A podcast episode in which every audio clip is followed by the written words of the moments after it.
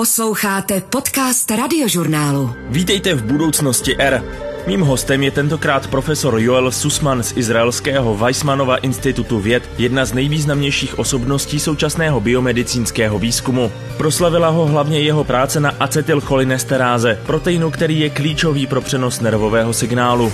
Se svými kolegy zároveň spustili takzvanou proteopédii, zjednodušeně řečeno vědeckou Wikipedii o buňkách a molekulách. K čemu přesně slouží a bude takto vypadat budoucnost zveřejňování vědeckých prací? Profesor Joel Susman odpovídá v budoucnosti R.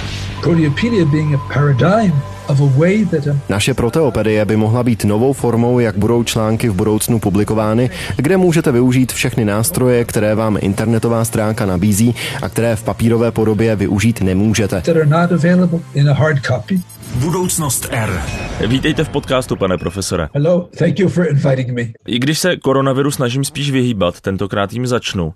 V Izraeli jste v prvních týdnech a měsících taky zavedli poměrně přísná opatření a dokonce i ta čísla nakažených COVID-19 byla dlouhou dobu velmi podobná jako tady v Česku. Myslíte, že jsme tedy ten začátek pandemie zvládli?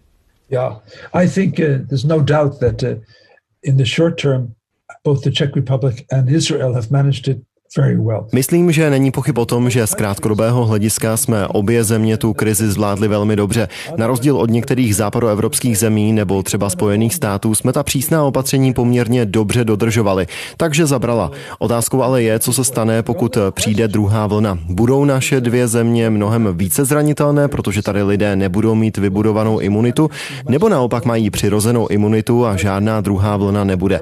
Ale myslím, že tu první vlnu jsme zvládli. Samozřejmě vy v Česku jste byli dost unikátní tím, jak rychle jste začali nosit roušky.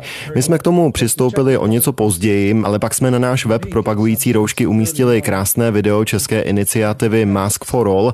Na tom videu bylo podle mě důležité to, že zdůrazňovalo, že rouška nechrání jen toho, kdo ji nosí, ale hlavně ostatní lidi. Vy jste s kolegy založili Proteopédii, stránku s vědeckými a medicínskými informacemi, která se velmi podobá Wikipedii, kterou všichni dobře známe. It was designed uh, by myself and two colleagues. One was just a young student, and uh, we just uh, use the tools from Wikipedia, not we, with, with permission. Ano, navrhl jsem jí s dvěma kolegy, jeden z nich byl dokonce ještě student. Použili jsme na ní stejné nástroje jako na Wikipedii, samozřejmě se svolením jejich tvůrců. Na rozdíl od té běžné Wikipedie jsou na každé naší stránce obrázky, které můžete chytit myší a otáčet a vidíte pak, co se děje s různými molekulami a podobně. Další změnou je, že na rozdíl od Wikipedie, která je anonymní, je u každého článku v proteopédii uvedený autor nebo autoři, kteří ho vypracovali.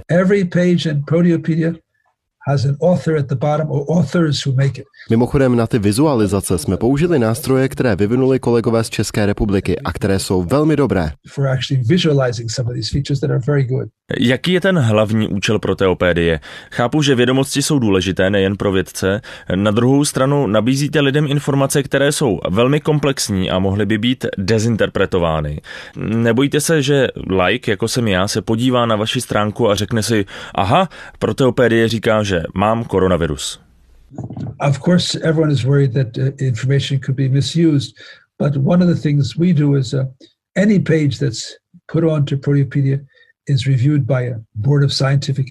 Samozřejmě, že se všichni bojíme, že by ty informace mohly být využity nějakým špatným způsobem. Každý náš článek ale kontroluje Rada vědeckých editorů, než ho zveřejníme online. Když narazíme na nějaký problém, kontaktujeme autory článku a překvapivě zatím nikdo nereagoval otráveně, naopak byli šťastní, možná proto, že někdo skutečně četl to, co napsali. Ale zároveň kdokoliv si článek přečte, může navrhnout úpravu nebo zanechat komentář. Takže bych řekl, že informace Informace na proteopedii jsou extrémně přesné, rozhodně víc než třeba v novinách, protože jsou ověřována online. Stránku jsme vytvořili původně hlavně pro vědce, ale teď je velmi užitečná i pro běžné lidi. To, co ukazujeme, jsou většinou komplikované molekuly, kterým často i vědci pracující v daném oboru sotva rozumí. Takže jsme cítili, že musíme tyhle informace podat co nejsrozumitelněji. Nechcete, aby se kvůli tomu museli lidi učit, jak se zachází s novým programem. Proto jsme všechno spojili dohromady, abyste potřebovali potřebovali jen webový prohlížeč a to třeba i na vašem tabletu nebo chytrém telefonu. Můžete si pak na něm velmi detailně prohlížet molekuly ve vašem těle. Tyhle molekuly samozřejmě hrají velkou roli při různých onemocněních, ale i při běžném fungování vašeho těla. Uh.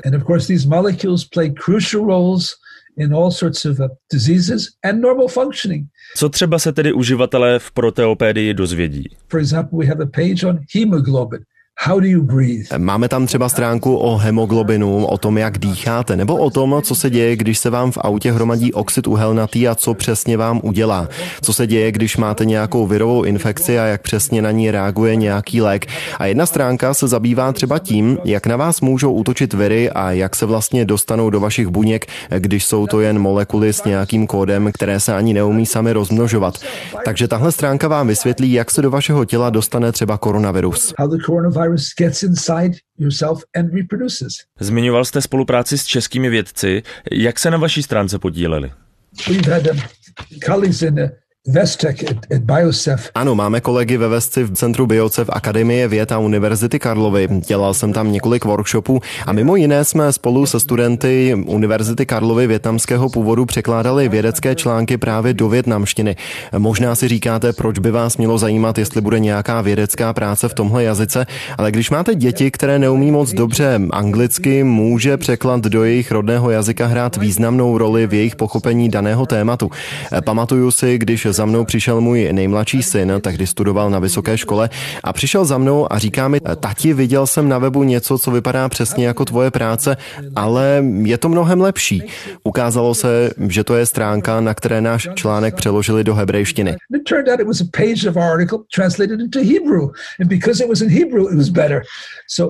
Happened in, but in, in the SciTech in Bruno, uh, we, we've been collaborating with a a v brněnském CEITECu zase spolupracujeme s týmem Davida Sehnala, který vyvinul skvělý způsob, jak si prohlížet molekulární struktury.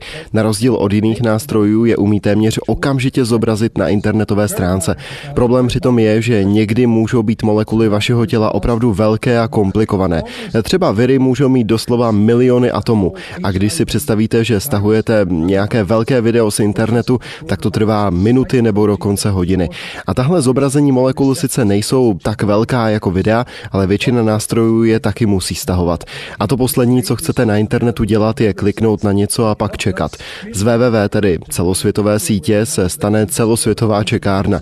A nástroj Davida Sehnala využívá velmi moderní technologii na kompresi dat, takže se z nich téměř nic nestratí, ale v podstatě okamžitě po rozkliknutí vidíte třeba molekulu HIV nebo koronaviru.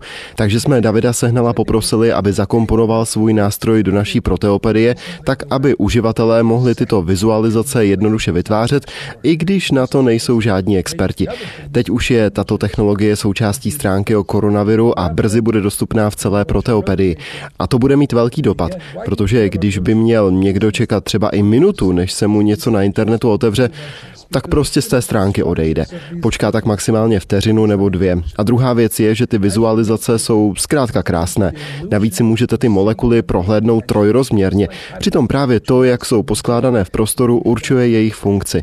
A pokud pracujete v daném odvětví, můžete si prohlédnout i data, ze kterých jsou vizualizace vytvořené. Easily by pushing one button, not just the final results,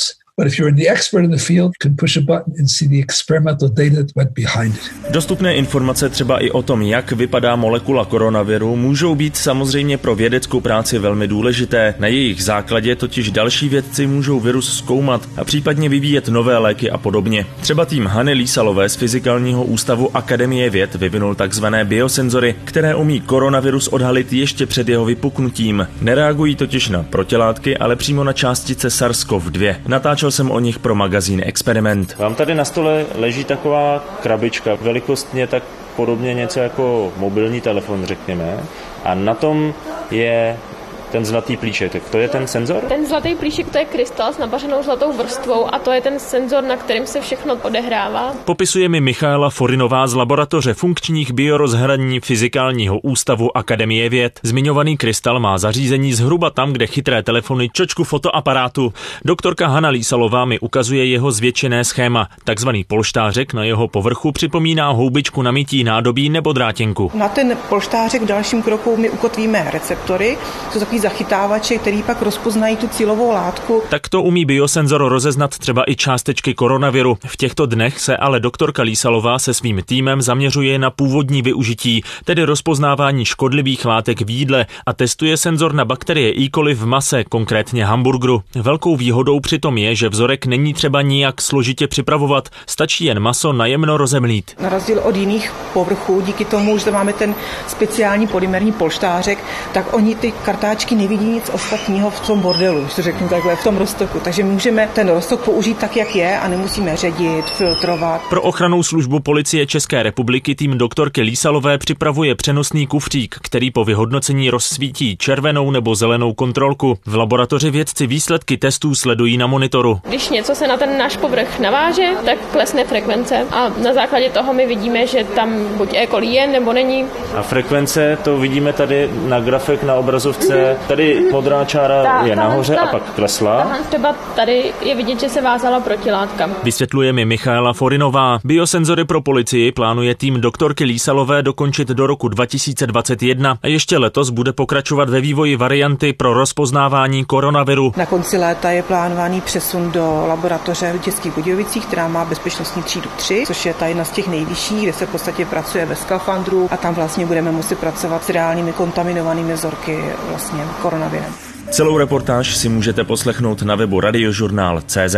Posloucháte Budoucnost R. Podcast radiožurnálu o vědě, medicíně a moderních technologiích. Sdílení informací je v současné situaci, řekl bych, velmi důležité. Na tom se asi shodneme. Mít možnost poskytnout svá data kolegům z Evropy, Ameriky, Číny a podobně. I když běžně se vědci zdráhají zveřejňovat výsledky své práce, dokud není dokončené třeba nějaké patentové řízení a podobně. Já, I mean, This is something which has happened uh, independently of Proteopedia. During this period, there's been a wave prior to uh, the coronavirus. Over the last five years, Ano, a i v tomto nastal určitý posun, nezávisle na naší proteopedii. Už před koronavirem v posledních pěti letech se postupně měnilo to, jak se publikují vědecké články.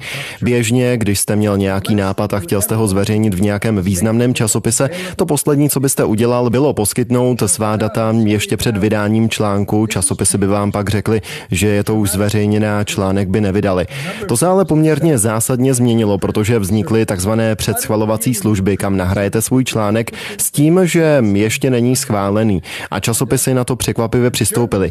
Některé prestižní časopisy to dokonce sami začaly nabízet, že vám zveřejní článek na serveru ještě před samotným schválením a přijetím článku.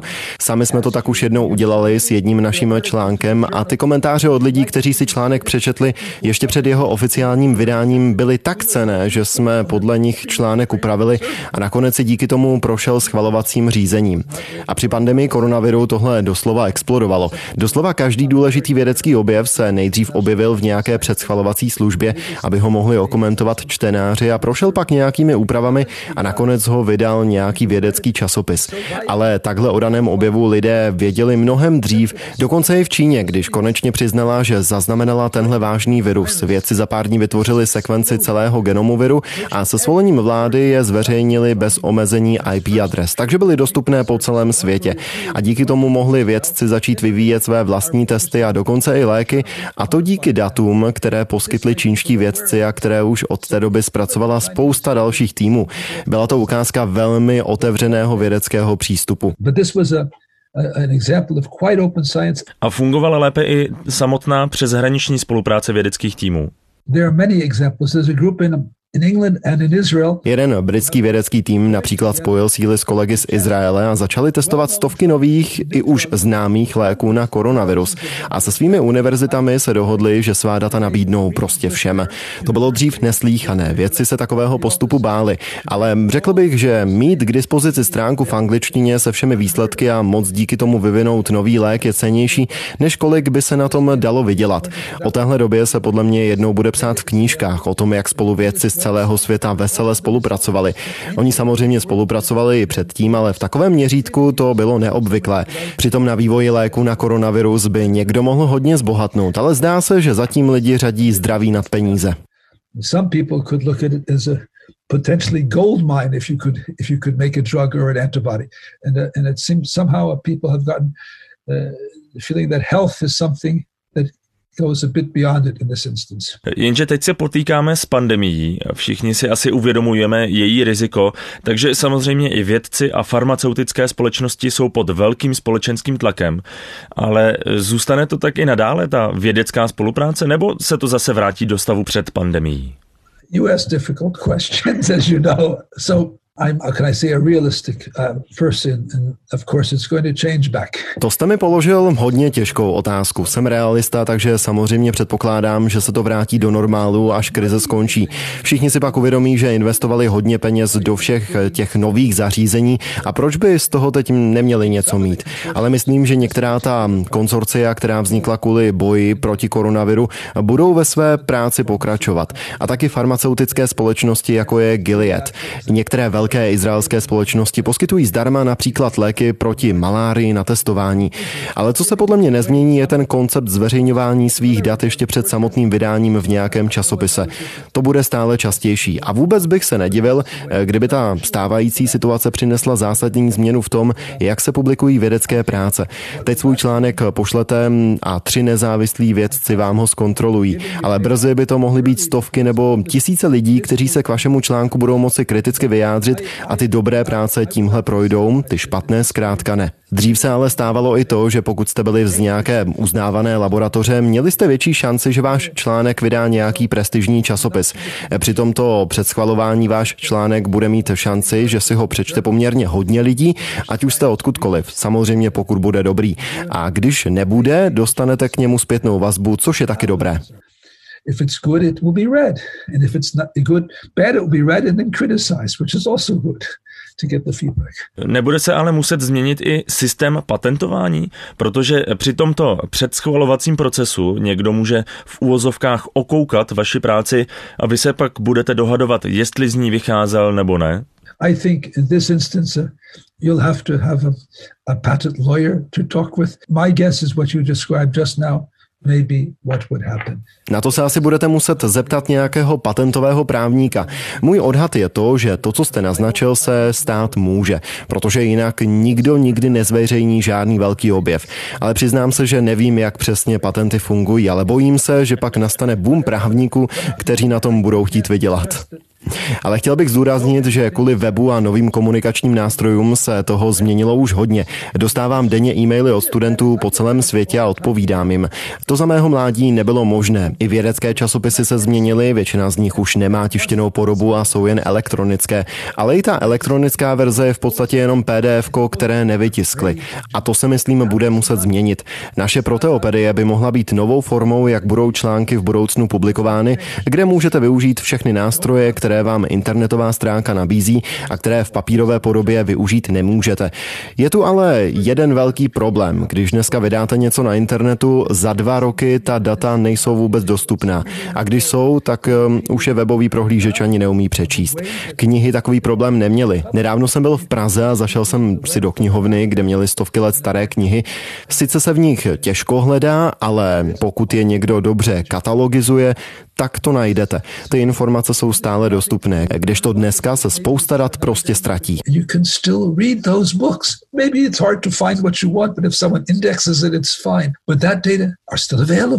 Uh, there are examples nowadays where much data is lost, just lost. Říká profesor Joel Sussman z izraelského Weissmanova institutu věd. Děkuji moc za váš čas. Thank you very much. It was a pleasure. Příště bude hostem budoucnosti R americký vědec Sam Sternberg, jeden z autorů metody CRISPR, která umožňuje editovat geny. Budoucnost R poslouchejte zase od čtvrtka v aplikaci Můj rozhlas, na webu radiožurnál.cz, ve Spotify, Apple Podcast a dalších podcastových aplikacích. Z budoucnosti R se loučí Vojtěch Koval. Poslouchali jste Budoucnost R. Podcast radiožurnálu o vědě, medicíně a moderních technologiích.